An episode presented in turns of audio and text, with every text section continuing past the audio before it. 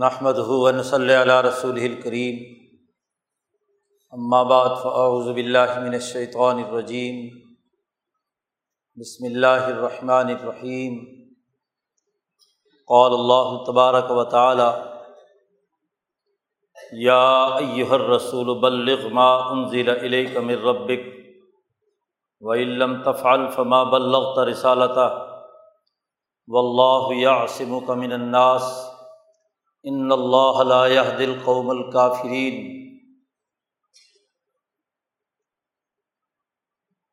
وقال النبی صلی اللہ علیہ وسلم علا ان دماءکم و اموالکم و حرام کا حرمت یومکم حاضہ فی بلدکم حاضہ فی شہرکم حاضہ علا لیبلغ الشاہد منکم الغائبہ لعل الغائب اوعى من سامع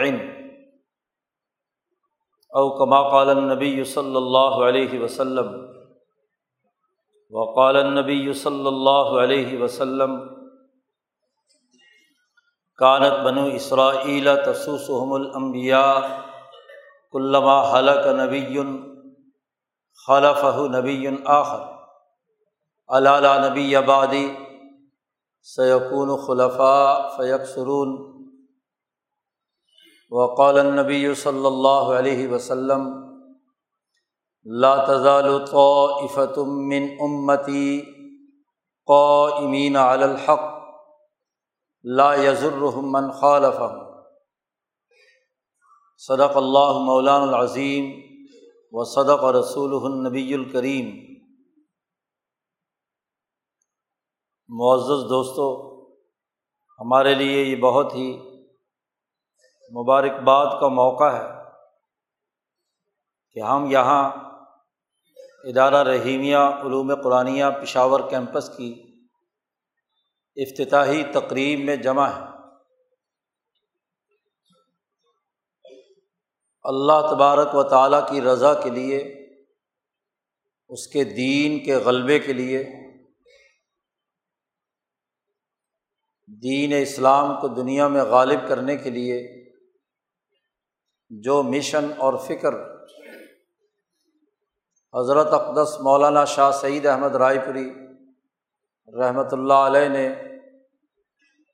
دو ہزار ایک میں شروع کیا تھا، وہ آج پھلتا پھولتا ہوا مسلسل ترقیات کے مناظر طے کر رہا ہے۔ بیس بائیس سال میں الحمد للہ حضرت کی دعاؤں، حضرت کی توجہات، سلسلہ عالیہ رحیمیہ رائے پور کا فیض اور حضرت الامام شاہ ولی اللہ دہلوی کے فکر و عمل کے فروغ کی برکات ہیں کہ امام شاہ ولی اللہ دہلوی کا فکر جس کا عزم آج سے تین چار سو سال پہلے ولی اللہ سلسلے کی جماعت نے شروع کیا تھا، وہ بالخصوص اس پاکستان میں ترقیات کے مراحل طے کر رہا ہے۔ نوجوانوں میں جو دین کی طلب اور تڑپ، حضرت اقدس مولانا شاہ سعید احمد رائے پوری رحمۃ اللہ علیہ نے محسوس کی تھی اور نوجوانوں کی تعلیم و تربیت کے لیے پہلے جمیعت طلبہ اسلام انیس سو سڑسٹھ میں اور پھر انیس سو ستاسی میں تنظیم فکر ولی اللہ اور پھر دو ہزار ایک میں ادارہ رحیمیہ علوم قرآنیہ کی صورت میں اولیاء اللہ کے اس فکر کو پھیلانے کے لیے جو جد وجہد اور کوشش کی تھی آج وہ تناور درخت بن چکا ہے۔ الحمد للہ ادارے کے مراکز، اس دعوت، تربیت اور اس کی اساس پر دین کے فروغ کے لیے مسلسل بن رہے ہیں۔ یہ ادارہ رحیمیہ پشاور کیمپس بھی دراصل اسی تسلسل کا اگلا پڑاؤ ہے۔ یقیناً حضرت اقدس رحمۃ اللہ علیہ کی روح ضرور خوش ہے کہ جب ان کا لگایا ہوا یہ درخت اب مسلسل فروغ پذیر ہے، ترقیات کی منازل طے کر رہا ہے۔ اس حوالے سے یہ بابرکت تقریب بہت ہی اہمیت کی حامل ہے۔ کہ ہم سب کے اجتماعی اعظم اور ہماری اجتماعی ہمت اور طاقت اور قوت نے آج ہمیں یہ دن دکھایا ہے کہ یہاں اس علاقے کے اس مرکز میں پشاور جو ایک اہم ترین شہر ہے، اس مرکز میں ہم اس تعلیم و تعلم اور تربیت کے سلسلے کو مزید منظم کرنے، دوستوں کے ذہن اور فکر کو آگے بڑھانے کے لیے ایک جامع حکمت عملی کے ساتھ آگے بڑھنے کی پوزیشن میں آ چکے ہیں۔ اس پر اللہ کا لاکھ لاکھ شکر ہے۔ پھر یہ مبارک مہینہ وہ ہے جو نبی اکرم صلی اللہ علیہ وسلم سے نسبت رکھتا ہے۔ ربیع الاول کا مبارک مہینہ ہے۔ آپ صلی اللہ علیہ وسلم اسی ماہ مبارک میں دنیا میں تشریف لائے۔ اسی ماہ مبارک میں وہی الہی کی ابتدائی صورت سچے خوابوں کی شکل میں آپ صلی اللہ علیہ وسلم پر ظاہر ہونا شروع ہوئی۔ اسی مبارک مہینے میں آپ نے مدینہ منورہ ہجرت کر کے ریاست مدینہ کی تشکیل کی۔ یہی مبارک مہینہ ہے جس میں نبی کرم صلی اللہ علیہ وسلم اپنا مشن مکمل کر کے اللہ کے حضور تشریف لے گئے۔ اس مہینے کی مناسبت سے ہم ربیع الاول کے اس مہینے کے گزشتہ جماعت میں گفتگو کرتے رہے ہیں۔ کہ نبی اکرم صلی اللہ علیہ وسلم کی آمد کے مقاصد و اہداف آپ کے ساتھ وابستگی، عشق و محبت کے اثرات و نتائج کیا ہونے چاہئیں رسول اللہ صلی اللہ علیہ وسلم کی بیست کے بنیادی مقاصد میں جس کا اللہ پاک نے انہیں خود حکم دیا ہے، اور وہ یہ کہ آپ صلی اللہ علیہ وسلم کو دنیا میں دین حق کے غلبے کے لیے دنیا میں مبوس کیا گیا تھا۔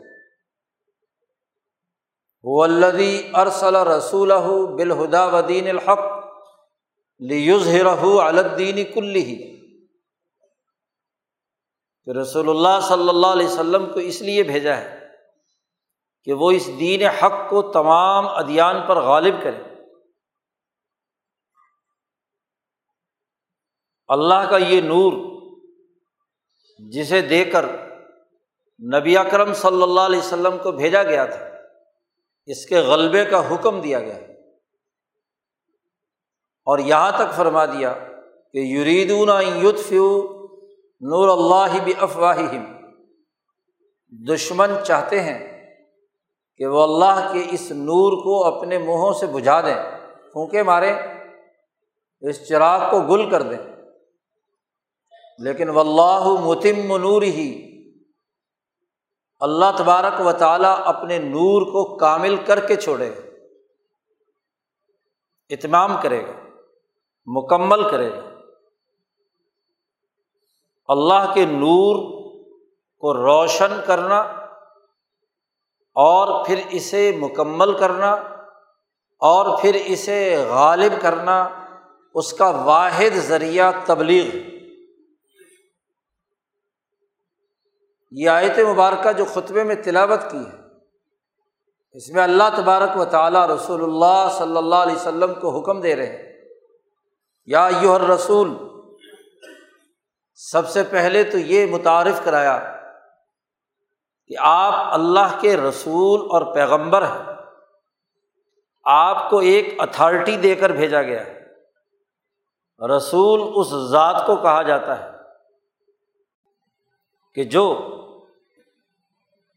انسانوں پر باقاعدہ حکمران بنا کر اتھارٹی بنا کر، احکامات کا نفاذ کرنے والا، نظام قائم کرنے والا وہ رسول نبی کا معنی ہے خبر دینے والا۔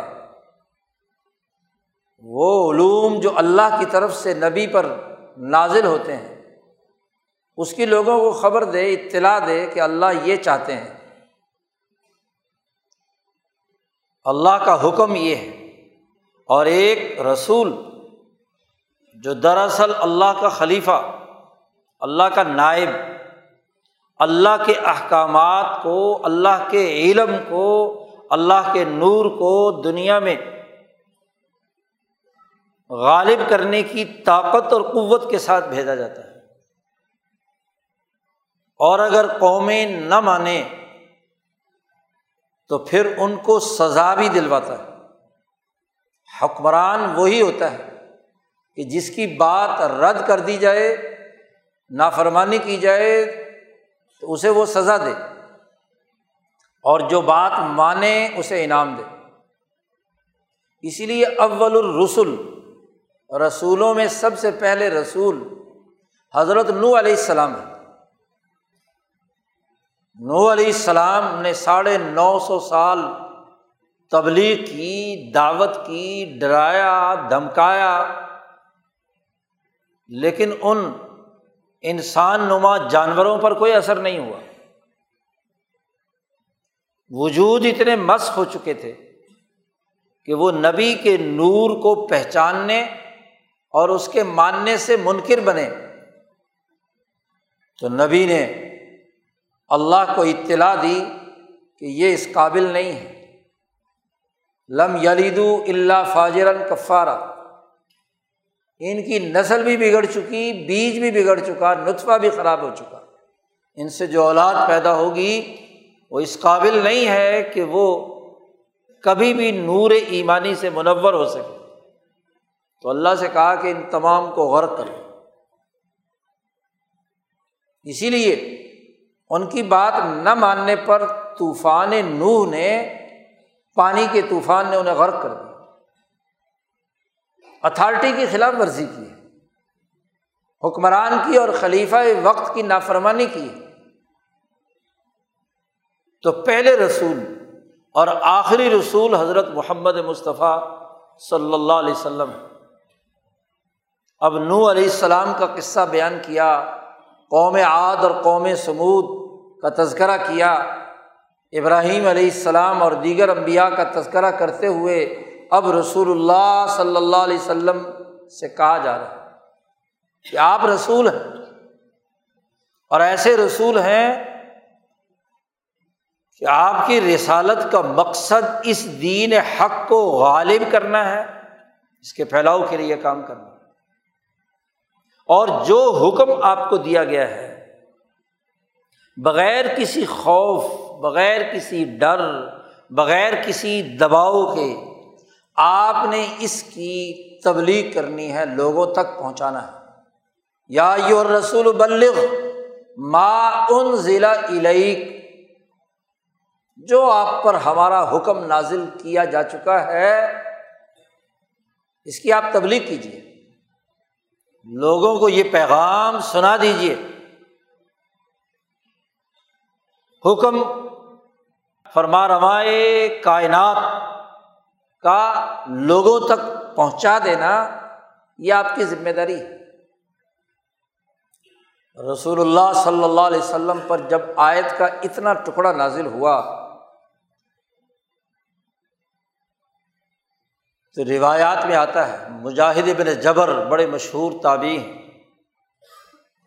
بیان فرماتے ہیں کہ ہم سے صحابہ نے یہ بات بیان کی ہے کہ جب یہ آیت مبارکہ نازل ہوئی تو رسول اللہ صلی اللہ علیہ وسلم نے فرمایا، انما انا واحد ان کئی فاسنا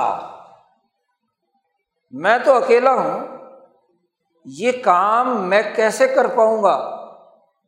اور تج علیہ الناس سارے انسان میرے مخالف ہو کر میرے خلاف جمع ہو چکے ہیں۔ کام کرنا تو بڑا مشکل۔ امام قرطبی لکھتے ہیں کہ یہاں تبلیغ کی جب بات کی گئی تو دین کے غلبے کا مکمل پروگرام بیان کرنے کی دعوت دی گئی۔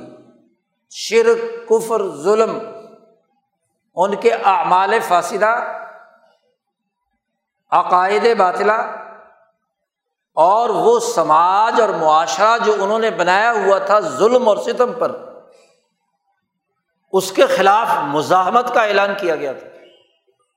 یہ تمام دین الباطل، سسٹم جتنے بھی باطل ہیں، یہ توڑنے ہیں، ختم کرنے ہیں۔ اور اس دین حق، اس سسٹم کو غالب کرنا ہے۔ تو رسول اللہ صلی اللہ علیہ وسلم نے فرمایا کہ انما انا واحد، میں تو اکیلا ہوں۔ ساری دنیا میرے مخالف جمع ہو چکی ہے۔ تج تم علیہ ناس انسان میرے خلاف جمع ہو چکے ہیں۔ قبیلے، برادریاں۔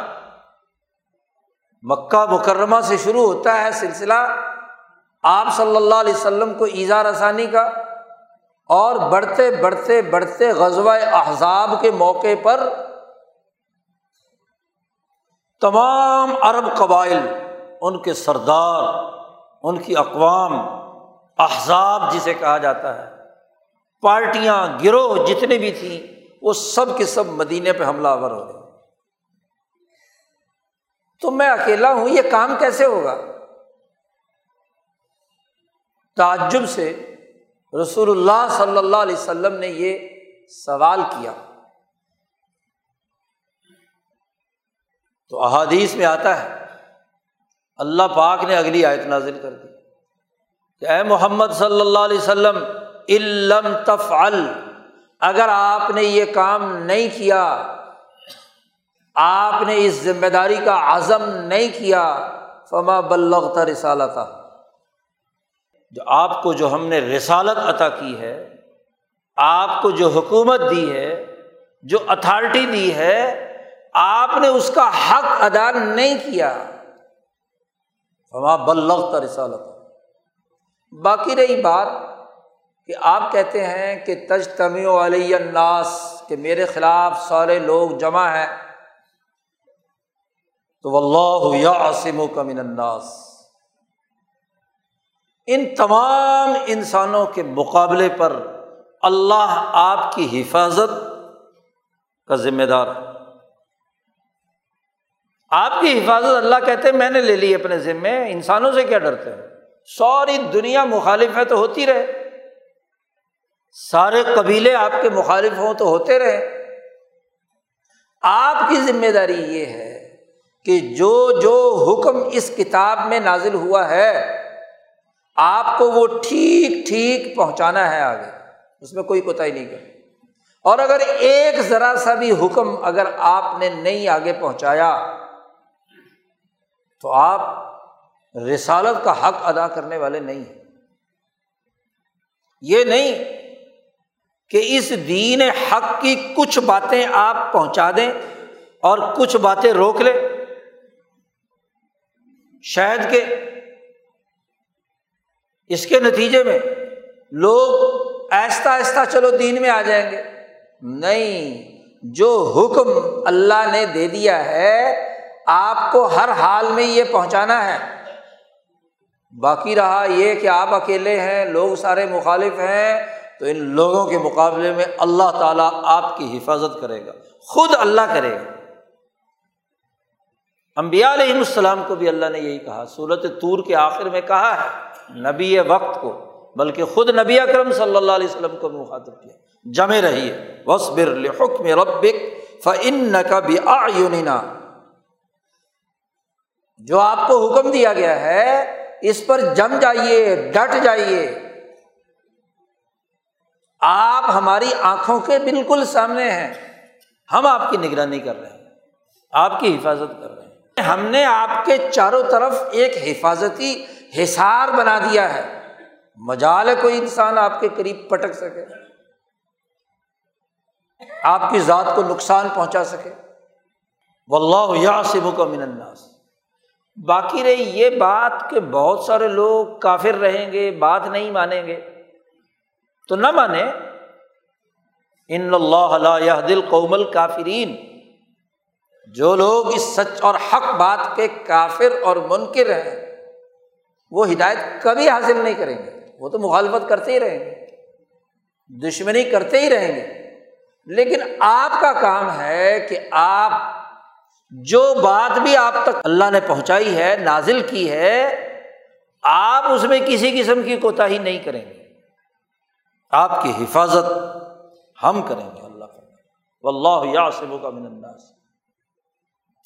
ہر اہم مرحلے پر مکہ مکرمہ سے شروع کیجیے آپ صلی اللہ علیہ وسلم کی تاریخ۔ دشمن آپ کی طاق میں رہتے تھے۔ روایات میں آتا ہے کہ رسول اللہ صلی اللہ علیہ وسلم نے جب دعوت دینا شروع کی اور لوگوں نے دشمنی اور مخالفت شروع کر دی۔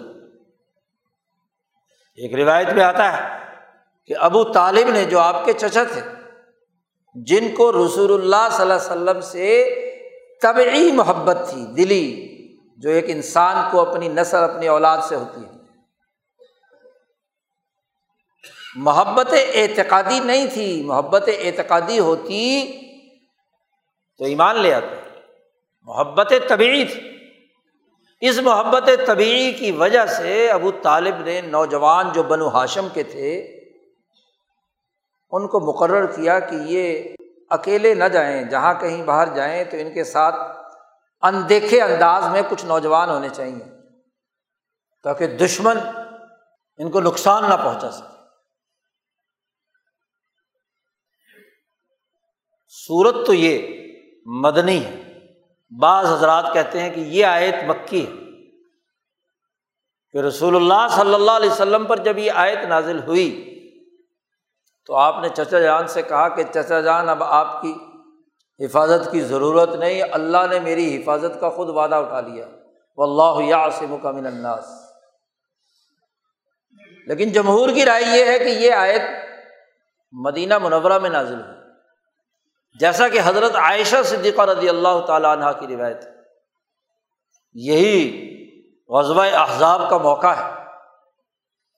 اسی عرصے کا۔ یا بدر سے پہلے کا مرحلہ دو ڈھائی سال ہوئے تھے ابھی۔ عائشہ صدیقہ رضی اللہ تعالیٰ عنہ کی شادی کے بعد کا واقعہ۔ کہ ایک رات رسول اللہ صلی اللہ علیہ وسلم ساری رات جاگتے رہے، کروٹیں بدلتے رہے۔ میری جو آنکھ کھلی تو میں نے دیکھا کہ حضور صلی اللہ علیہ وسلم جاگ رہے اور باہر آواز آ رہی ہے، ایک آدمی ہے جو اسلحہ لیے پھر رہا ہے۔ تلوار کی جھنکار کی آواز آ رہی۔ تو رسول اللہ صلی اللہ علیہ وسلم سے میں نے پوچھا بھی یہ کیا مسئلہ ہے؟ کون ہے؟ تو حضور صلی اللہ علیہ وسلم نے فرمایا کہ میرے صحابہ میں سے ایک صحابی ہے، جو کیا ہے؟ دشمن کے خطرے کو بھانپ کر از خود میری حفاظت کے لیے گھر سے یہاں آ گئے۔ جب دوبارہ آواز آئی اور چونکہ وہ راؤنڈ کر رہے تھے تو واپس آئے۔ تو حضور نے پکار کر کہا بھائی کون ہے باہر؟ تو انہوں نے کہا کہ میں سعد ابن ابی وقاص رضی اللہ تعالیٰ عنہ۔ میرے دل میں رات کو خیال آیا کہ حضور صلی اللہ علیہ وسلم کی جان کو خطرہ ہے۔ تو میں از خود اٹھ کر وہاں سے تلوار لے کر آ گیا کہ آپ صلی اللہ علیہ وسلم پر کوئی حملہ آور نہ ہو، تو اس لیے میں خود پہرا دینے کے لیے آ گیا۔ حضرت عائشہ صدیقہ فرماتی ہے کہ رسول اللہ صلی اللہ علیہ وسلم جب پتہ چلا تو آپ صلی اللہ علیہ وسلم اس کے بعد گہری نیند سو گئے۔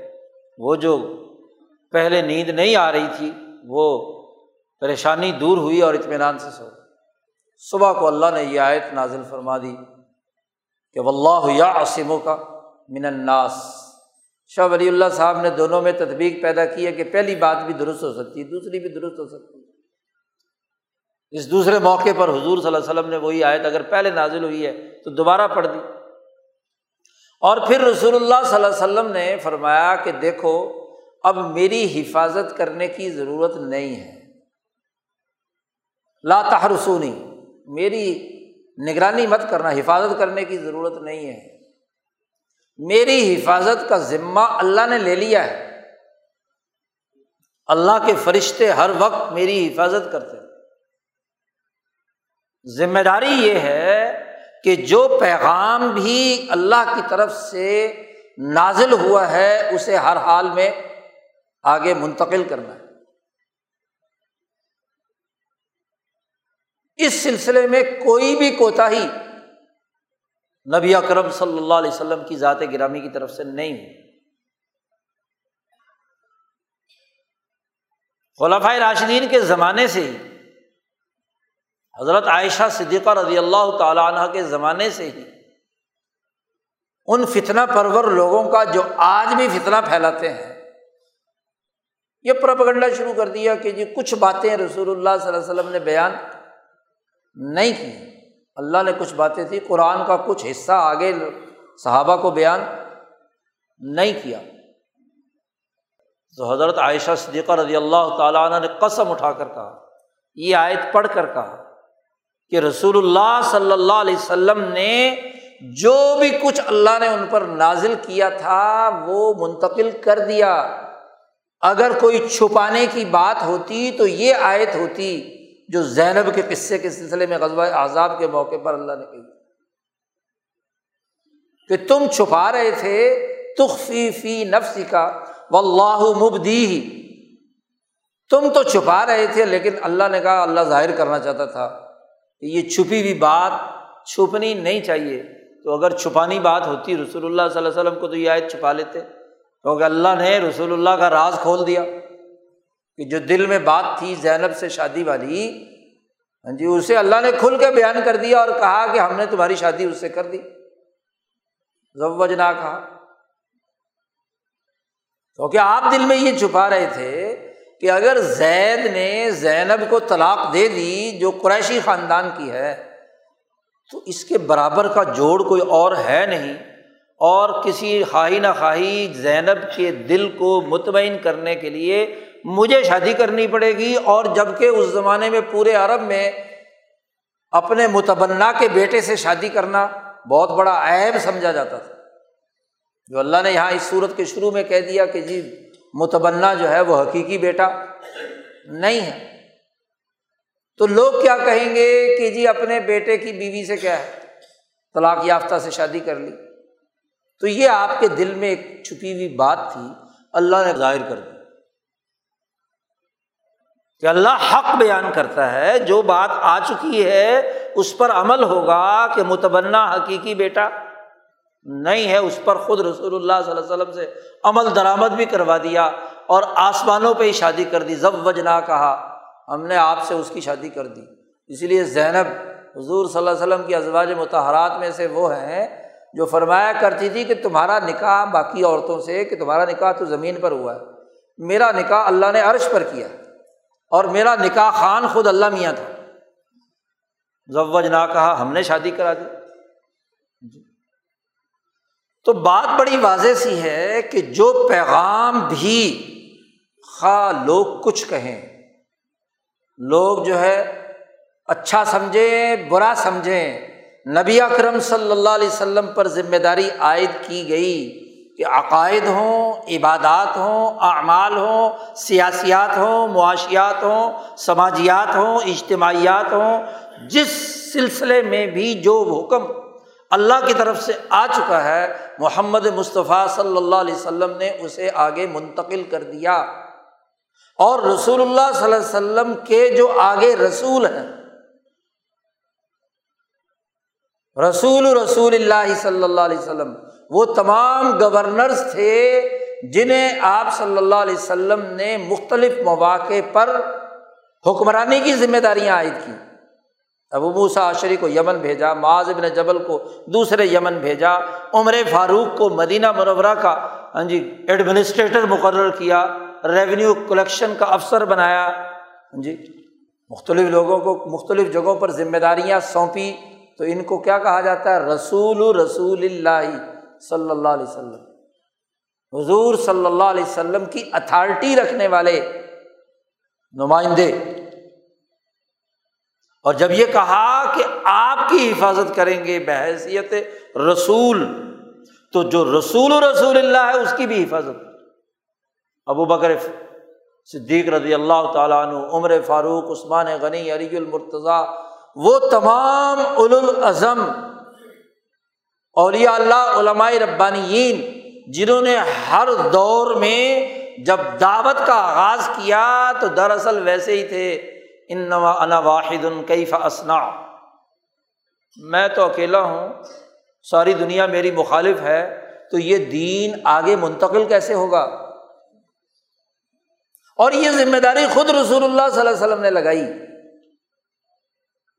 حضرت ابو بکرا رضی اللہ تعالیٰ عنہ روایت کرتے ہیں کہ خطب رسول اللہ صلی اللہ علیہ وسلم علا ناقت لہو۔ خطبہ حجت الوداع کے موقع کا تذکرہ کر رہے ہیں کہ نبی کرم صلی اللہ علیہ وسلم اپنی اونٹنی پر سوار آپ صلی اللہ علیہ وسلم نے لوگوں کو خطاب کیا۔ بخاری، مسلم، تقریباً سیاستہ کی تمام کتابوں میں یہ روایت موجود ہے۔ رسول اللہ صلی اللہ علیہ وسلم نے اپنے اس پیغام کو جو دین حق کے اثاثی امور پر تھا، اس خطبے میں اس کی تفصیلات بیان فرمائی اور ان کو دل و دماغ میں راسخ کرنے کے لیے تبلیغ کا انداز دیکھیے کہ رسول اللہ صلی اللہ علیہ وسلم نے پوچھا تمام لوگوں سے، مجمع سے، بتاؤ آج کون سا دن آج کون سا دن ہے؟ اب سب خاموش۔ صحابہ کہتے ہمارا خیال تھا کہ شاید رسول اللہ صلی اللہ علیہ وسلم نام بدلیں گے۔ کوئی اور دن یوم النہر ہے ویسے تو، قربانی کا دن ہے، لیکن اس شاید اس کا کوئی نام رکھیں بلکہ خود نبی اکرم صلی اللہ علیہ وسلم نے اس خطبے میں ارشاد فرمایا تھا کہ ان زمانہ کا دست دارا کا حیاتی یوم خلق السماوات والارض۔ زمانہ گھوم کر دوبارہ اس دن اور اس نقطے پر آ گیا جس دن آسمان و زمین پیدا ہوئے تھے۔ یعنی جس دن زمانے کا آغاز سب سے پہلے سورج، چاند، ستاروں کی اور زمین کی گردش کا نظام زیرو پوائنٹ جہاں سے شروع ہوا تھا، آج یہ دن اس زیرو پوائنٹ پر دوبارہ آ گیا۔ اس سے پہلے جو قمری حساب سے مہینے اور سال آگے پیچھے کر دیے گئے تھے، کبھی بارہ مہینے کا سال، کبھی گیارہ مہینے کا سال، کبھی تیرہ مہینے کا سال اپنے مفادات کے تحت جس کو نسی کہتے ہیں۔ ان عدت شہوری ان اللہ حسنا عشرہ شہرن بارہ مہینے اللہ نے مقرر کیے تھے پہلے دن۔ اور وہ تغیر و تبدل کرتے کرتے انہوں نے مہینے سارے بگاڑ دیے۔ تو آپ صلی اللہ علیہ وسلم نے فرمایا، اب کیلنڈر دوبارہ زیرو پوائنٹ پر آ گیا۔ زمانہ بدل کر دوبارہ یہاں آ گیا۔ اب آپ صلی اللہ علیہ وسلم نے پوچھا کہ بتاؤ آج کون سا دن ہے؟ تو صحابہ کو خیال آیا کہ شاید جب زیرو پوائنٹ سے دوبارہ گنتی مہینوں کی شروع ہوگی تو شاید اس مہینے کا نام کوئی اور رکھ دے، اس دن کا نام کوئی اور رکھا جائے۔ تو آپ صلی اللہ علیہ وسلم نے پوچھا کہ کیا یوم النہر نہیں ہے؟ کیا بلا یہی نہر۔ آپ نے پوچھا مہینہ کون سا ہے؟ تو یہاں بھی صحابہ کو یہی خیال آیا کہ ذیل حج کہا جاتا ہے، ہو سکتا ہے جب زیرو پوائنٹ پر آیا، مہینے بدلے تو نیا کہیں اور سے مہینہ شروع ہوتا ہو، کوئی اور نام ہو اس کا۔ تو رسول اللہ صلی اللہ علیہ وسلم نے پوچھا کہ کیا ذیل حج کا مہینہ نہیں ہے؟ یا رسول اللہ، بلا۔ آپ صلی اللہ علیہ وسلم نے فرمایا، مقام کون سا ہے؟ کیا یہ حرمت والا مقام نہیں ہے؟ مینا اشور حرم نہیں ہے؟ تو یہ تین سوال کرنے کے بعد اب لوگ متوجہ ہو گئے کہ اس کے بعد آپ صلی اللہ علیہ وسلم کیا کہنے والے ہیں۔ تو دین حق کے بنیادی اثاثی امور بیان کر دیے۔ اللہ ان دماغم و اموال کم و اراض کم تین باتیں۔ تمہارے خون، تمہاری جانیں، تمہارے مال اور تمہاری عزتیں اراض کم عرض کی جمع۔ یہ تینوں کی تینوں محترم ہیں۔ ایسے ہی جیسے کا حرمت یومی کم حاضہ فی شہری کم حاضہ فی بلدی کم حاضہ تینوں محترم۔ انسانی معاشرہ تین بنیادی اثاث پر قائم ہے۔ خود انسانوں پر مشتمل ہے۔ اور اگر انسانوں کا خون بہنے لگے، انسانوں کو قتل و غارت گری کے برائل سے گزارا جائے، تو معاشرہ کس پر بنایا جائے؟ تو پہلا دین حق کا اصول، انسانیت کی حفاظت، اس کے خون کی حفاظت، اس کی حرمت، اس کا احترام۔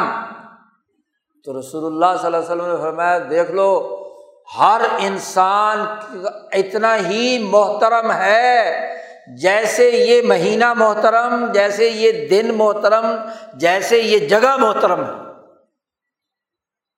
ایسے ہی انسان محترم دماغ انسانی معاشرہ۔ دوسری بڑی بنیادی ضرورت یہ کہ انسان کی جان تو بچے اور مال نہ بچے۔ وہ وسائل جس سے وہ انسان زندہ رہتا ہے۔ کھاتا، پیتا، روٹی، کپڑا، مکان، وسائل، اموال، مال کسے کہتے ہیں؟ وہ بنیادی ذرائع، معاش جنہیں استعمال کر کے انسان اس دنیا میں زندگی بسر کرتا ہے، وہ مال۔ جس کی طرف میلان ہر آدمی کا ہے۔ اس کے بغیر اس کی اس دنیا میں زندگی نہیں ہو سکتی، بغیر روٹی کے، بغیر کپڑے کے، بغیر مکان کے کوئی رہ سکتا ہے۔ انسانوں کو زندہ رکھا جائے اور ان کا مال لوٹ لیا جائے، ان کی محنت پر ڈاکہ ڈالا جائے، ان کے وسائل ہڑپ کر دیے جائیں، لوٹ لیے جائیں، انہیں بھوکا ننگا چھوڑ دیا جائے۔ تو کیا معاشرہ برقرار رہ سکتا ہے؟ نہیں۔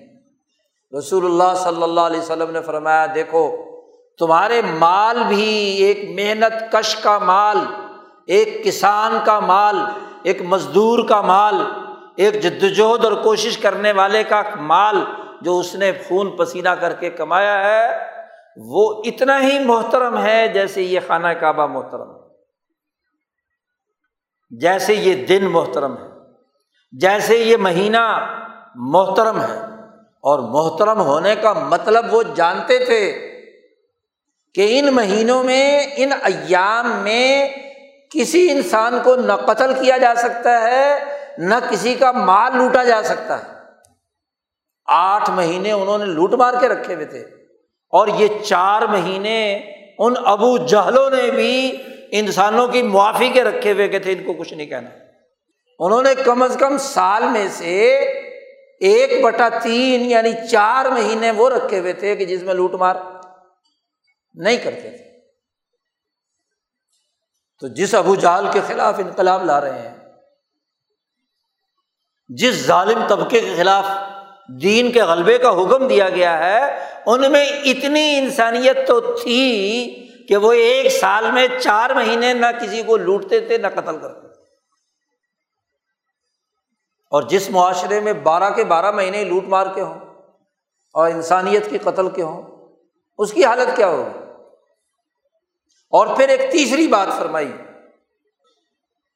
جی اور وہ بھی انسان کی سب سے بڑی بنیادی ضرورت ہے۔ مال بھی ہو، جان بھی ہو، اور عزت نہ ہو، بے عزتی کی جائے، انسلٹ کی جائے، توہین کی جائے مار پٹائی کی جائے، غلام بنا کے رکھا جائے۔ مال تو دے دیا، لے بھی روٹی کھا لے، کپڑا لے لے، یہ لے لے، وہ لے لے۔ لیکن ہمارے مقابلے پہ نہیں آنا۔ اتنا مقروض بنا دو، لوٹ لو کہ بس صرف ہینڈ ٹو ماؤتھ بس۔ ہاتھ منہ تک جائے اور کھانا بس، کھا لیا، باقی کام۔ ہمارے لیے کرو۔ عزت پامال کرنا۔ تو رسول اللہ صلی اللہ علیہ وسلم نے فرمایا اراض کم تمہاری جو عزتیں ہیں انسانیت کی، وہ بھی اتنی ہی محترم ہے جیسے یہ دن محترم ہے، جیسے یہ مہینہ محترم ہے، جیسے یہ جگہ محترم ہے۔ یہ دین حق، یہ آخری پیغام ہے رسول اللہ صلی اللہ علیہ وسلم کا۔ اس کے بعد رسول اللہ صلی اللہ علیہ وسلم نے فرمایا سب سے پہلے تو سب سے ہاتھ کھڑا کروایا۔ تو لوگوں سنو اللہ حل بلغ تو کیا میں نے اللہ کا پیغام من و ان جیسا مجھ پر نازل ہوا تھا؟ میں نے تمہیں پہنچا دیا کہ نہیں پہنچا دیا؟ بتاؤ۔ میرے لیے گواہی دو کہ کیا میں نے پیغام پہنچا دیا؟ البل تین دفعہ یہ بات کہی۔ تو سب نے کہا کہ ہاں بلا یا رسول اللہ۔ آپ نے یہ پیغام پہنچا دیا اور پھر اللہ میاں کی طرف انگلی کر کے آسمان کی طرف رسول اللہ صلی اللہ علیہ وسلم کا اللہ میاں دیکھ لے۔ یہ بندے گواہی دے رہے ہیں کہ تو نے جو مجھے حکم دیا تھا، وہ میں نے آگے نقل کر دیا، ان کو بیان کر دیا۔ یہ سب گواہی دیتے ہیں کہ میں نے تیرا پیغام آگے بیان کر دیا۔ اور پھر ایک حکم دیا۔ کہ جو اس مجلس میں حاضر ہیں، تم میں سے جو شاہد ہے یہاں، حاضر ہے۔ اور بہت سارے ایسے لوگ ہیں جو اس مجلس میں نہیں ہے غائب ہے تو تمہارا فریضہ یہ ہے کہ تم جو میں نے تمہیں بات بیان کر دی، اس کو جو اپنے غائب لوگ ہیں، ان تک پہنچانا اب تمہاری ذمہ داری ہے۔ گویا کہ رسول اللہ صلی اللہ علیہ وسلم اعلان کر رہے ہیں کہ میں تو اپنا کام مکمل کر کے جا رہا ہوں۔ اسی موقع پہ وہ آیت پڑھی الوم اکمل تو لکم دین اکم و تمم تو علیکم نعمتی و رضیت الکم الاسلام دینا آخری آیت ہے قرآن کی۔ آج کے دن دین مکمل ہو گیا۔ اس کی نعمت مکمل ہو کر غلبہ ہو گیا۔ مکہ فتح ہو چکا۔ حکمرانی پورے جزیرت العرب پر رسول اللہ صلی اللہ علیہ وسلم کی قائم ہو گئی۔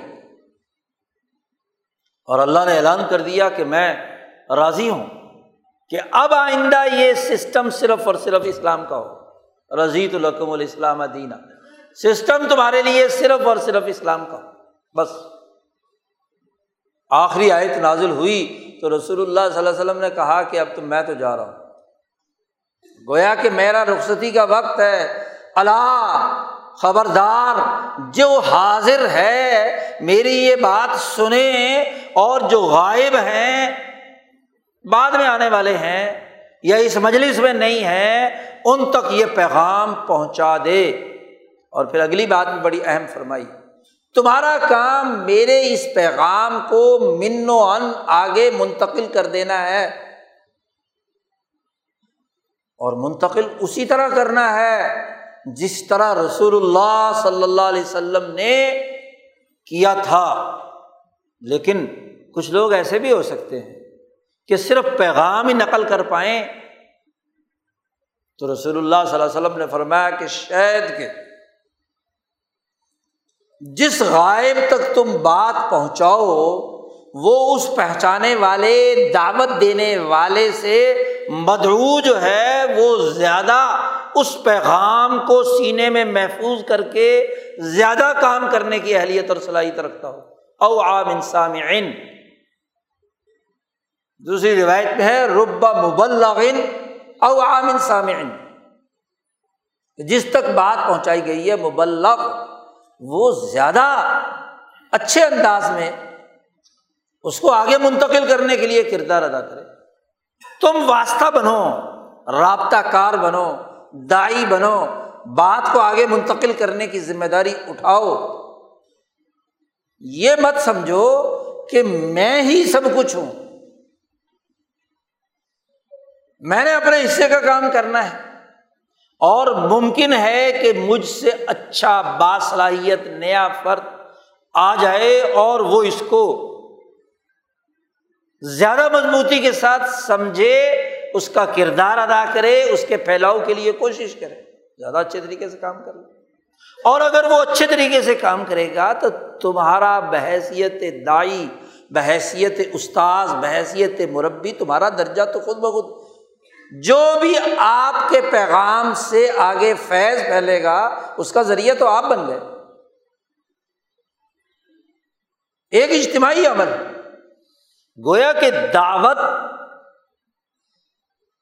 اس بنیادی پیغام کی جو غلبہ دین کی رسول اللہ صلی اللہ علیہ وسلم کی ذمہ داری لگائی گئی، رسول اللہ صلی اللہ علیہ وسلم نے اپنے بہت سارے اپنے نمائندے بنا دیے۔ رسول رسول اللہ صلی اللہ علیہ وسلم۔ ان تمام کی اجتماعیت نے پھر رسول اللہ صلی اللہ علیہ وسلم کے بعد ابو بکر صدیق ہاں جی خلیفۃ الرسول۔ نائب رسول۔ رسول رسول اللہ پہلے وہی اتھارٹی، وہی حکم، وہی بنیاد۔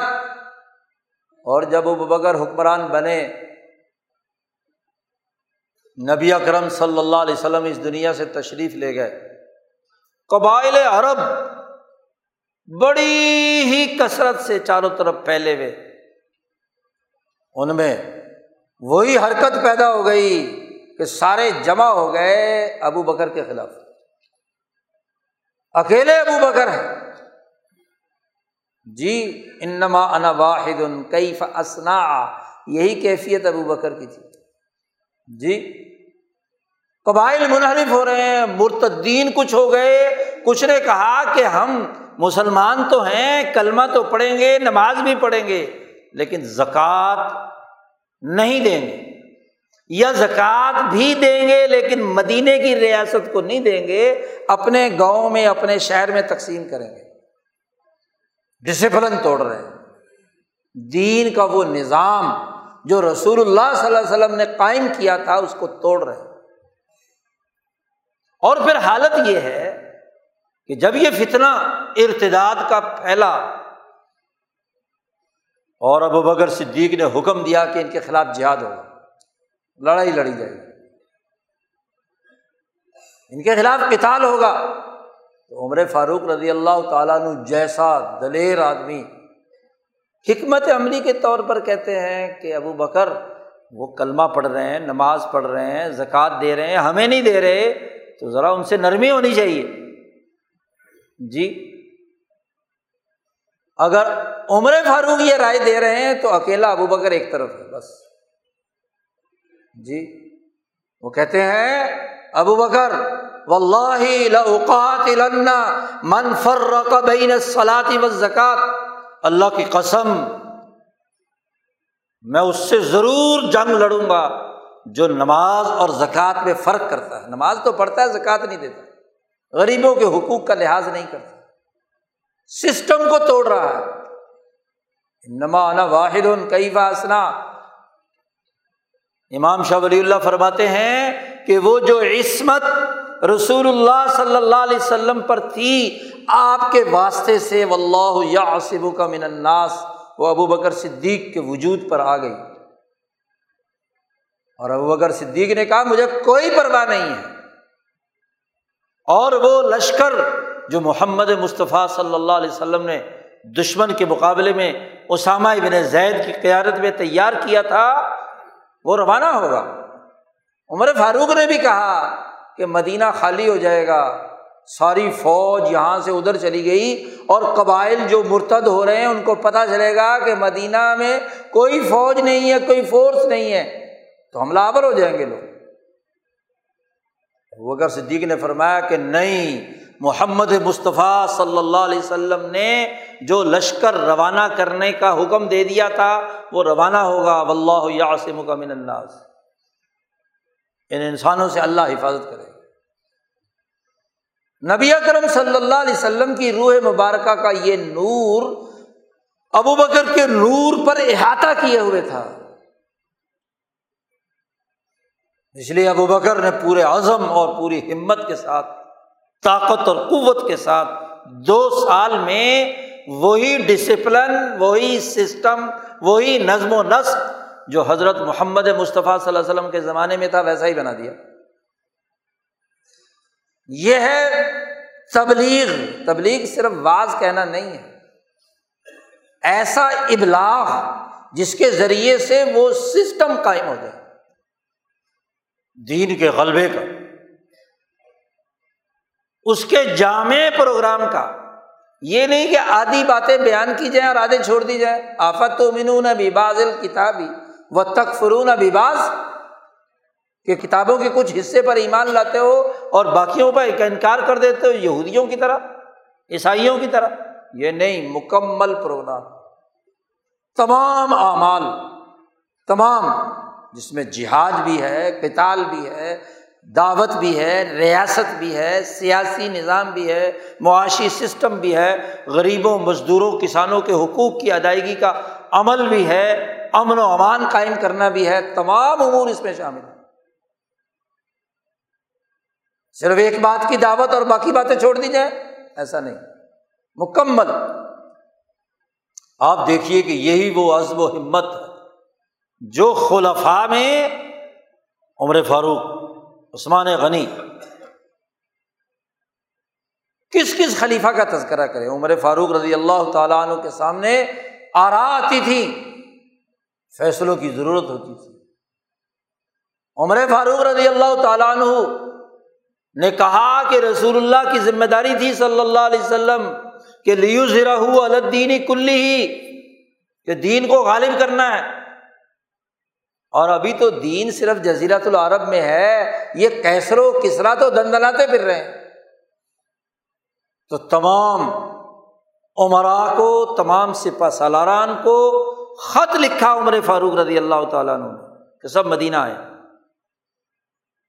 مدینہ بلا کر ان سے پوچھا کہ میرا ارادہ ہے کیسر و کسرا کے خلاف جنگ لڑنے کا، بتاؤ تمہاری رائے کیا ہے؟ سب نے کہا کہ جی حالات تو ایسے نہیں ہیں۔ دنیا کی دو سپر طاقتیں ہزار ہزار سال سے چلی آ رہی ہیں، وسائل ہیں، افواج ہیں، باقی تمام چیزیں ہیں۔ ہماری تو چھوٹی سی فوج ہے، مختصر سی عربوں کی کتنی طاقت ہوگی۔ لیکن آپ امیر ہیں، آپ فیصلہ کریں، گے تو ہم لڑنے کے لیے تیار۔ عمر فاروق رضی اللہ تعالیٰ نے پورا پلان بتلایا جو ان کے ذہن میں کہ یہ ریاست مدینہ تک محدود رہ جانا نہیں، حضور صلی اللہ علیہ وسلم کا ابھی کام باقی ہے کہ لیو ذرا الدینی کلی۔ میرا ارادہ ہے کہ میں لشکر بھیجوں۔ نے کہا ٹھیک ہے۔ اکیلے عمر فاروق رضی اللہ تعالیٰ نے اس جماعت کی مشاورت سے فیصلہ کرتے ہیں۔ اور اس کے مطابق پورا پلان تیار کرتے ہیں، پوری جدوجہد اور کوشش کرتے ہیں۔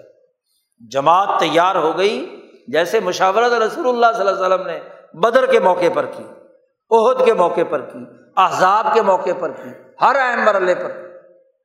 جہاں بھی مشاورت ہوئی اور اس کے بعد فیصلہ کر دیا، تمام کو حکم دے دیا کہ تین طرف سے تین جگہوں پر افواج جمع کی جائیں۔ شام میں، مصر میں اور عراق کی طرف۔ سعد ابن ابی وقاص کی قیادت میں ایک لشکر تیار کیا۔ ابو عبیدہ ابن الجرا کی قیادت میں شام کے خلاف امر ابن العاص کی قیادت میں مصر کے خلاف۔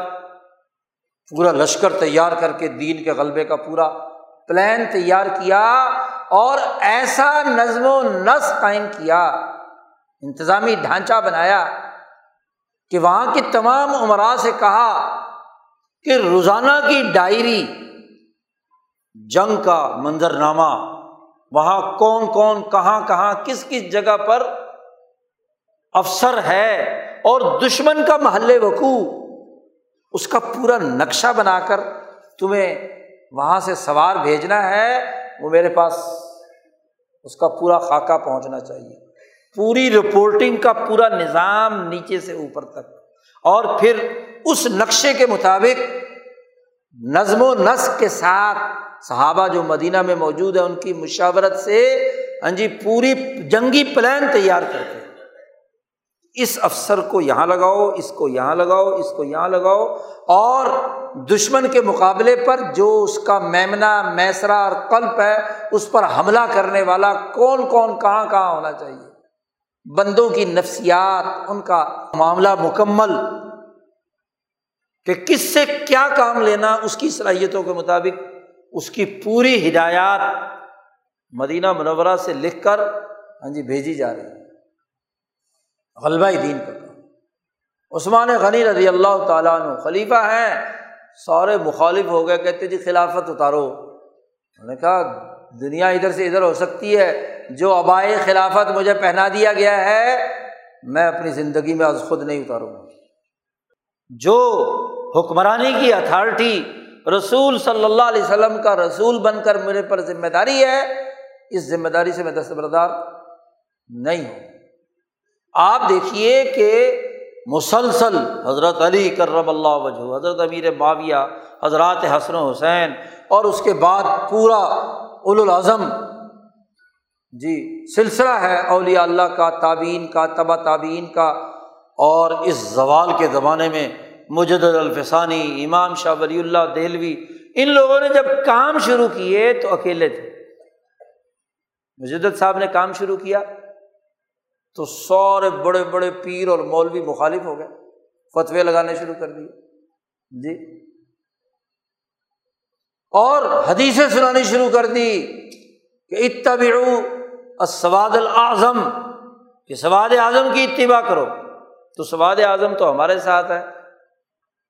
آپ تو اکیلے ہیں۔ تو مجد صاحب نے یہی جواب دیا۔ مجد صاحب نے فرمایا، ایک اللہ والا جو اللہ کے دین کے مکمل پروگرام کے غلبے کے لیے کام کرے، وہ خود ہی سواد اعظم جی۔ سواد اعظم کی تشریح کی ہے، حضرت مجد صاحب نے اپنے من سے اور دنیا نے دیکھ لیا کہ وہ تمام کے تمام لوگ جو صرف دعوت دیتے تھے دو باتوں کی، شریعت اور طریقت کی۔ سیاست کی بات نہیں کرتے تھے۔ مجدد صاحب رحمۃ اللہ علیہ نے تیسری بات بھی شامل کر دی کہ شریعت، طریقت کے ساتھ سیاست بھی دین کا حصہ ہے۔ مکمل پیغام منتقل کرنے کا ہمیں حکم دیا گیا ہے۔ ہم نبی سے عشق کی دعوے دار ہیں نا۔ اور نبی کا عشق یا نبی کا بنیادی پیغام کیا ہے کہ آپ کو ہر وہ بات جو قرآن میں نازل ہو چکی ہے وہ پہچانی۔ اس میں جہاد بھی شامل ہے، سیاست بھی شامل ہے۔ خود نبی کرم صلی اللہ علیہ وسلم نے فرمایا، کانت بنو اسرائیل تسوس الانبیاء۔ بنی اسرائیل کے انبیاء سیاست کرتے تھے۔ تو سیاست دین کا حصہ کیوں نہیں ہے؟ آج دنیا مجدد صاحب کو مانتی ہے، باقی سارا کا سارا کیا ہے؟ ایسا ہی حال۔ امام شاہ ولی اللہ دہلوی۔ اور اس سلسلے کے بزرگ، آپ دیکھیے جب مولانا عبید اللہ سندھی نے شاہ صاحب کے اس فکر کو پھیلانے کی کوشش کی، تو پرپ گنڈا حضرت نونوتوی حضرت حاجی صاحب، حضرت گنگوئی نے یہ کام کیا، تو فتووں کا بازار گرم ہو گیا۔ لیکن وہ اکیلے اور اپنے ساتھ جماعت بنائی، مخلص لوگوں کی طاقت اور قوت پیدا کی۔ مجد صاحب نے تو جیل میں رہتے ہوئے، گوالیار کے قلعے میں رہتے ہوئے، فوج کی نگرانی میں رہتے ہوئے، فوج کے اندر سے ہی ایسی تبدیلی پیدا کی کہ ان کے بعد اورنگزیب عالمگیر ان کا تربیت یافتہ تھا بادشاہ بنتا ہے۔ انقلاب کا راستہ ہموار جد جہد اور کوشش۔ تو تبلیغ دراصل اس کامل مکمل پیغام کی ہے جسے ان تمام علماء ربانی نے یہ کام سلسلہ شروع کیا تو اکیلے تھے۔ جی اور پھر مخلصین کی جماعت بنی۔ جماعت کی اجتماعی طاقت نے اسے پھیلایا۔ حضرت نونوتوی کی جماعت، حضرت گنگوہی کی جماعت، پھر حضرت شیخ الہند اکیلے تھے۔ سارے ہی سمجھانے والے۔ سارے شاگرد بھی، عقیدت مند بھی، قرآن اور حدیث کے ہاں جی اب مفصر ماننے والے بھی۔ لیکن کہتے ہیں، شیخ الہند نہ کہو۔ ہندوستان کی قومی آزادی کی تحریک کا جو لقب ہے، جس کو اس خطے کے انسانوں نے دیا، اور یہ سیاسی ٹائٹل ہے۔ ایک بزرگ نے کہا کہ جی مجھے تو شیخ الہند کے لفظ سے بڑی چڑ ہے۔ یہ شیخ العربی والعجم کیوں نہیں کہتے؟ اگر سیاسی شعور ہو تو پتہ چلنا چاہیے کہ شیخ العربی والعجم کا مطلب کیا ہے اور شیخ الہند کا مطلب کیا ہے؟ ہندوستان کی قومی آزادی کی جد وجہد ہندوستان کے قومی نظام کو انسانی احساس پر قائم کرنے کے لیے جس انسان نے قربانی دی، جد وجہد کی، اس کا ٹائٹل شیخ الہند ہی ہو سکتا ہے۔ شیخ العربی والم کی کیا بات ہے؟ جی؟ یہ تو دراصل اس قومی حکومتوں کے دور میں، قومی جمہوریتوں کے نظام میں شیخ العربی والاجم کہنے کا مقصد تو ان تمام عرب ممالک اور اجمی ممالک جو مسلمان کہلاتے ہیں، ان کے زیرو ملا کر سامراج کی ایجنٹی کے لیے کردار ادا کرنے کا ہے۔ اس کے علاوہ اور کیا ہے؟ یہ سارا ارب و اجم، یہ تو اس سامراجی نظام کا علائے کار رہا ہے۔ اس کا شیخ بن کر کیا کرنا ہے؟ آزادی کی جنگ لڑی۔ ہندوستان کی آزادی کی، قومی آزادی کی۔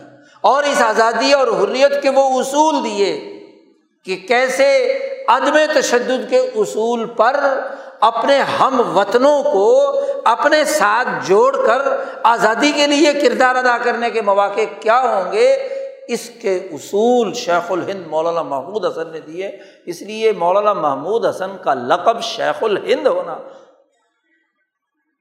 یہ سیاسی، قومی اور دینی نقطۂ نظر سے یہی درست ہے۔ اس کے بارے میں کہنا ہے کہ یہ تو توہین ہے۔ کہتے ہیں توہین ہے، یہ تو شیخ العربی والا جب ہونا چاہیے۔ کم از کم سیاسیات کی جو بنیادیں ہیں انہیں کو سمجھ لیا جائے کہ اس کی احساس پر شیخ الہند نے کیا کردار ادا کیا۔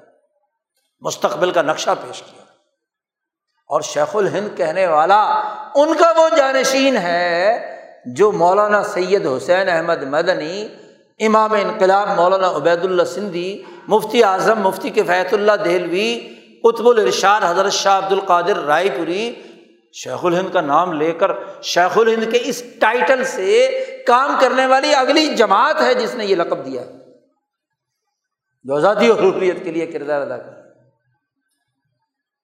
اس مرد مجاہد اور پھر انہیں کا فیضان ہے کہ وہ عبید اللہ سندھی جو دنیا بھر میں گھومتا ہے، روس، کابل، افغانستان میں سات سال روس میں ایک سال کے قریب ترکی میں تین چار سال بارہ سال حرم میں۔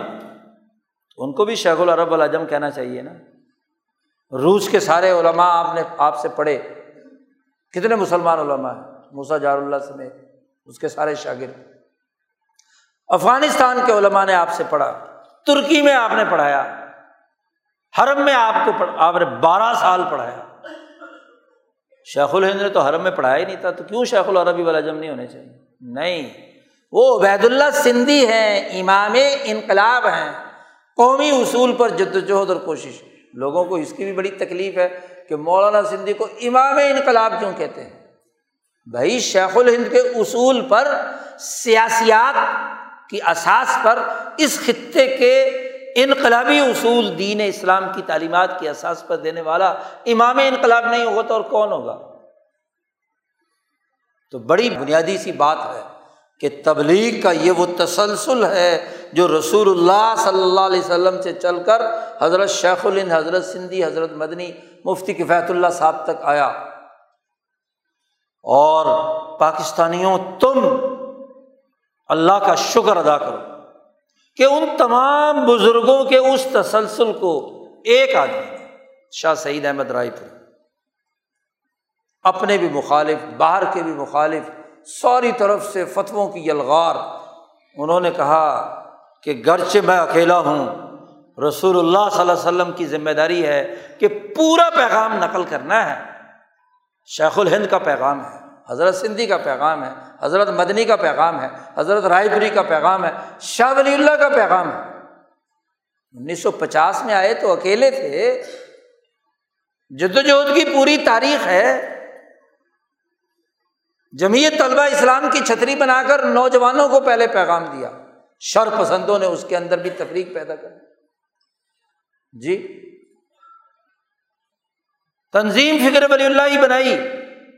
اسی لیے کہ وہ جو شر پسند دائرہ باہر نکال کر امام شاہ ولی اللہ کے فکر کو درست تناظر میں سمجھنے کے لیے ایک منظم جدوجہد اور کوشش، ایک بلند فکر اور نظریے پر اس کے لیے کردار ادا کیا۔ اور پھر اس فکر اور نظریے کو درست منہج پر رکھنے کے لیے مراکز کا قیام کیا۔ ادارہ رحیم علوم قرآن کا مرکز تاکہ ان تمام جد وجہد کو منظم اور مربوط کر کے اس کے لیے کردار ادا کیا جائے کہ وہ جامع اور مکمل فکر جو رسول اللہ صلی اللہ علیہ وسلم نے انسانیت کو دیا تھا اور اس کا ایک جامع اور مکمل نظام امام شاہ ولی اللہ دہلوی نے عقائد سے لے کر جہاد و کتال تک، ایمان سے لے کر فرائض تک، تمام دین کا ایک مکمل جامع کمپریہنسو سسٹم امام شاہ ولی اللہ نے انسانیت کے سامنے رکھا۔ تو عام دعوت دینے کے بعد جب تعلیم کا درجہ آگے بڑھا تو اب ضرورت تھی کہ شاہ ولی اللہ صاحب کی براہ راست کتابیں، آپ کا فکر، آپ کی تعلیم اعلیٰ منہاجن نبوا باصلاحیت افراد تک منتقل کی جائے۔ حضور صلی اللہ علیہ وسلم کی اس حدیث سے پتہ چلا کہ رب مبلغن او عام سامعن آپ کی پچاس سال کی جد وجہد کے نتیجے میں جو سمجھدار لوگ آپ کے ساتھ وابستہ ہوئے، ان مبلغین کو شاہ صاحب کی براہ راست کتابیں، تعلیم، تربیت کے مراحل سے گزارنے کا عمل، اس کو فروغ دینے کے لیے، اس کی نشر و اشاعت کے لیے ادارہ رحیمیہ علوم قرآن کی بنیاد رکھی۔ کہ وہ پورے علوم قرآن قرآنک سائنسز، اس کے پھیلانے کا institute Rahimiyah institute of Quranic sciences. اور اس کے لیے ادارہ رحیمیہ علوم قرآنیہ کی بنیاد ستائیس جولائی دو ہزار ایک کو لاہور میں وہ مرکز خریدا گیا، جگہ خریدی گئی۔ اور چودہ ستمبر دو ہزار ایک کو قرآن حکیم کے دورۂ تفسیر سے اس کا آغاز ہوا۔ چودہ ستمبر دو ہزار ایک۔ اور اس کی اس افتتاحی تقریب میں وہ دس امور واضح کیے گئے جو دین اسلام کی مکمل جامعت کے تھے، وہ ہمارے بروشر کے آخر میں چھپے ہوئے تفسیر، حدیث، فقہ، تصوف اور تزکیہ، چار یہ علوم نبوت۔ علوم قرآن کہ قرآن حکیم کا صحیح فہم اور شعور، جامع اور مکمل نظام فکر قرآن حکیم یہ پڑھنا پڑھانا ہمارا مقصد اس ادارے کے قیام کا پہلا بنیادی مقصد۔ دوسرا، نبی کرم صلی اللہ علیہ وسلم کی احادیث اور اس کا وہ جامع پروگرام جس سے نظام سیرت سمجھ میں آتا ہے جسے امام شاہ ولی اللہ نے حجرت اللہ میں تفصیل سے بیان کیا ہے، دوسرا مقصد ہمارا یہ تیسرا مقصد، وہ فقہا کی قانون سازی، جس پر آئمہ اربا متفق ہیں، حنفی، شافی، مالکی ہمبلی اور جس کا جامع اور مکمل نظام امام شاہ ولی اللہ دہلوی نے المصوع فی احادیث المعطا اور اپنی دیگر کتابوں میں واضح کیا ہے، اس فقی نظام، قانونی نظام کا فہم اور سمجھ۔ اور چوتھا علم، وہ تزکیہ کا عمل جو دلوں کو اللہ سے جوڑنے کا کام کرتا ہے، صفت احسان پیدا کرتا ہے۔ تصوف جسے کہتے ہیں، تزکیہ جسے کہتے ہیں۔ اس کے بغیر روح پاک نہیں ہوتی۔ جو جنید بغدادی سے لے کر امام شاہ ولی اللہ تک صوفیہ محققین نے قرآن و حدیث اور فقہ سے ہی اخذ کی ہے۔ کوئی باہر کی چیز نہیں اس کو پڑھنا، پڑھانا، سمجھنا، اس کے مطابق اپنی روح کو پاک اور پوتر کرنا، یہ چوتھا مقصد اسی کے ساتھ ساتھ ان تمام امور کے لیے سمجھنے کے لیے ضروری ہے کہ وہ تمام علوم بھی آئیں جو ان چار کے سمجھنے کے لیے ضروری ہیں۔ سیاسیات پولیٹیکل سائنس پتہ تو ہو کہ سیاسی سسٹم کیسے بنتے ہیں، اقوام عالم کے شروع زمانے سے لے کر اب تک سیاسیات ہوتی کیا ہے۔ اور پھر سیاسیات کا یہ نظام نبی کرم صلی اللہ علیہ وسلم نے یا امبیا علیہ السلام نے خلفۂ راشدین نے دین کے غلبے کے زمانے میں کیا رہا؟ اور آج سامراجی سیاست کیا ہے؟ وہ کس طریقے سے انسانیت کے لیے نقصان دہ ہے؟ تو سیاسیات کا علم پڑھنا پڑھانا جس کے نتیجے میں ہمیں چار علم کی اصل فہم اور سمجھ پیدا ہوگا قرآن کا سیاسی شعور پیدا ہوگا، حدیث کی سیاسی فہم پیدا ہوگا۔ اس کے نتیجے میں ہمیں قانونی نظام کی جو کسی سیاسی سسٹم میں اہمیت ہے وہ سمجھ میں آئے گی۔ اور اسی کی احساس پر دلوں کے تزکیے کا طریقہ کار سمجھ میں آئے گا کہ ایک سیاست دان کے قلب کے تزکیے کا طریقہ کیا کیا ہوگا۔ اسی طرح چھٹا علم معاشیات کا ہے اکنامکس جی سیاسیات کے علم کا تعلق انسانی جان کے احترام اور خون کے احترام کے ساتھ۔ جی اسی طریقے سے معاشیات کا تعلق اموالکم، جو حضور نے فرمایا صلی اللہ علیہ وسلم، کہ تمہارے مالوں مالوں کی مینجمنٹ کیا ہے؟ معاشیات اسی کو کہتے ہیں۔ انسانی احتیاجات کیا ہیں؟ ان کے پورا کرنے کے لیے وسائل کیسے پورے کیے یہ معاشیات کا علم تو اکنامکس کیا ہے؟ دین کا معاشی نظام کیا ہے؟ اور آج جو سرمایہ داری اور سوشلزم انسانیت دشمنی کا کردار ادا کر رہا ہے، اس کی لوٹ کھسوٹ کیسے ہے؟ انسانی مال کی جو بے حرمتی کر رہا ہے۔ اس کا فہم معاشیات کے بغیر نہیں ہو سکتا۔ تو قرآن معاشیات، حدیث، فقہ اور تصوف اور تزکیے کے ساتھ جو معاشیات کا ربط اور تعلق ہے، اخلاقیات کے ساتھ، اس کے فہم کے لیے ضروری ہے کہ معاشیات کا علم حاصل کیا جائے۔ اسی طرح ساتواں علم لازمی اور ضروری ہے کہ آپ عمرانیات سوشیالوجی جسے کہتے ہیں، اس کا علم بھی تو رکھیں۔ رسول اللہ صلی اللہ علیہ وسلم نے فرمایا، یہاں اس حدیث میں اراض کم تمہاری عزتیں، عزتوں رسپیکٹ انسانوں کی جو ہیں، اس کا تعلق اس معاشرتی عمرانی نظام سے اس سوشل کانٹیکٹ سے ہے، جس کی احساس پر انسانی تعلقات استوار ہوتے ہیں۔ سماجی ڈھانچہ بنتا ہے۔ اس کے لیے یہ ضروری ہے کہ آپ کو عمرانیات کا علم حاصل ہو۔ سماج بنتے کیسے ہیں، بگڑتے کون انسانوں کی عزتوں اور ان کی سوسائٹیوں کی توہین کرتا ہے؟ بے حرمتی کرتا ہے۔ اور کون جو اس کے احترام کے مطابق نظام بناتا ہے؟ اس حدیث سے یہ بات بالکل واضح ہو گئی کہ یہ علم بھی سیکھنا پڑے گا۔ چار علم وہ اور ان چاروں علم کے سمجھنے کے لیے یہ تین علم سیاسیات، معاشیات اور عمرانیات۔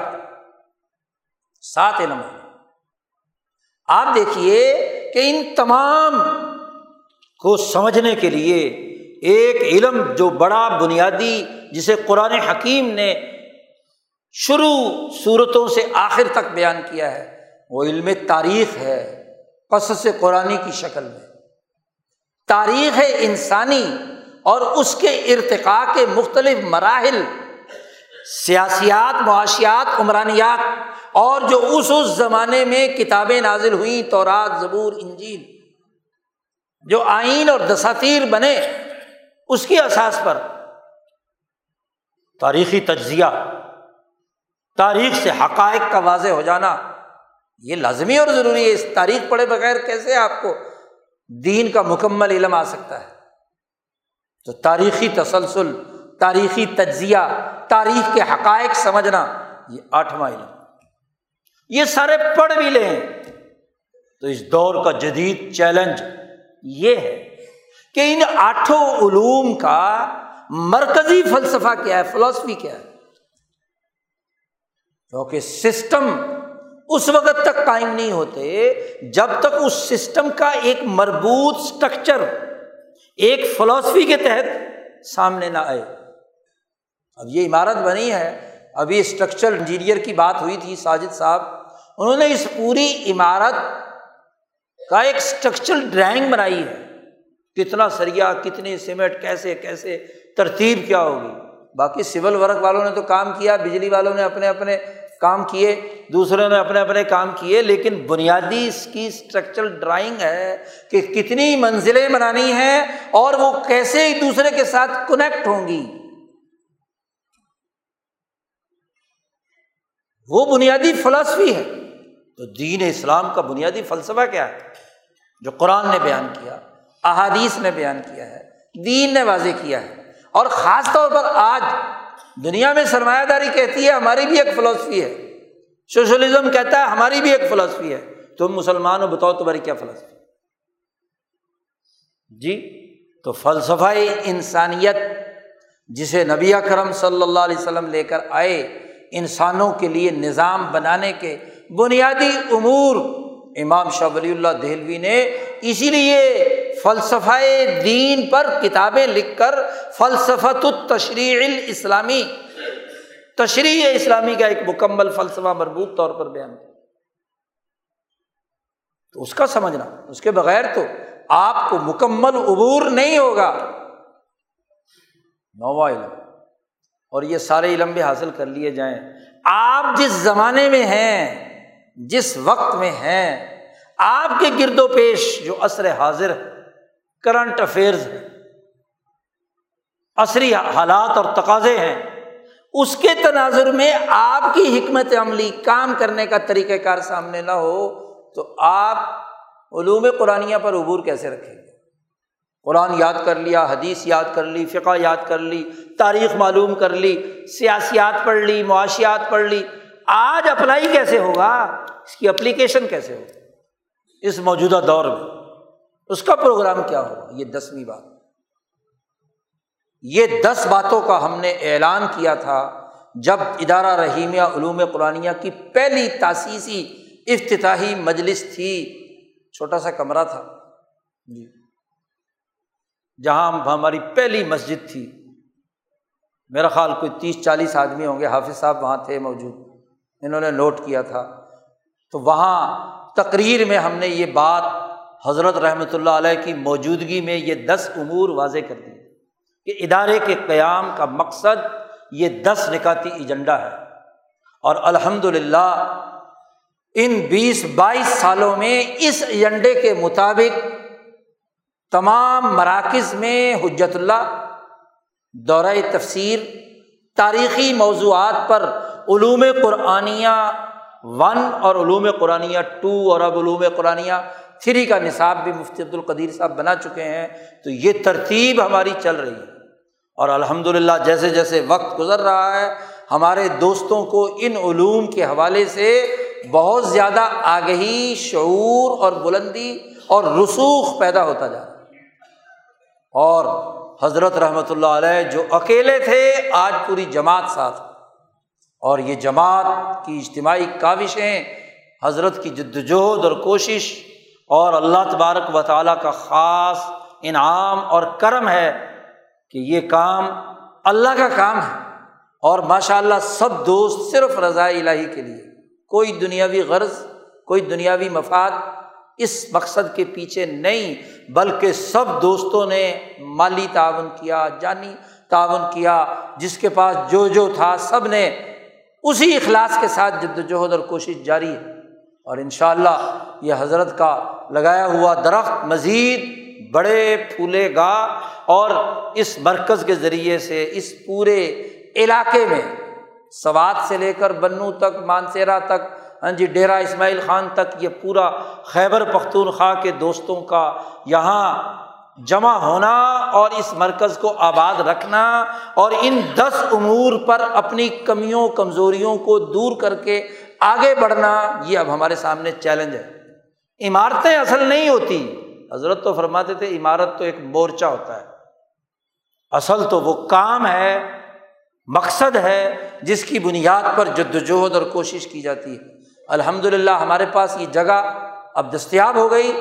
اب اس جگہ میں ہمارا کام مزید بڑھنا چاہیے اور اس اصول پر علوم قرآن کی تعلیم و تربیت کا سلسلہ ضرور بڑھنا چاہیے اور بڑھے گا ان شاء اللہ ہم سب مل کر اجتماعی طور پر پوری لگن ذوق شوق کے ساتھ اس کے لیے مزید آگے کام کریں گے تو حضرت رحمۃ اللہ علیہ کی روح بھی خوش ہوگی، اللہ تعالیٰ بھی راضی ہوگا، ان کے رسول کا پیغام منتقل ہوگا۔ تو رسول اللہ صلی اللہ علیہ وسلم کی محبت اور عشق بھی اور ربیع الاول کے مہینے کی برکات بھی ہمیں حاصل ہوں گی۔ اللہ تعالیٰ ہمیں پوری توانائی کے ساتھ، شعور کے ساتھ، منظم انداز میں جد وجہد اور کوشش کو جاری رکھنے کی توفیق عطا فرمائے۔ وہ آخر ان الحمد للہ رب العالمین۔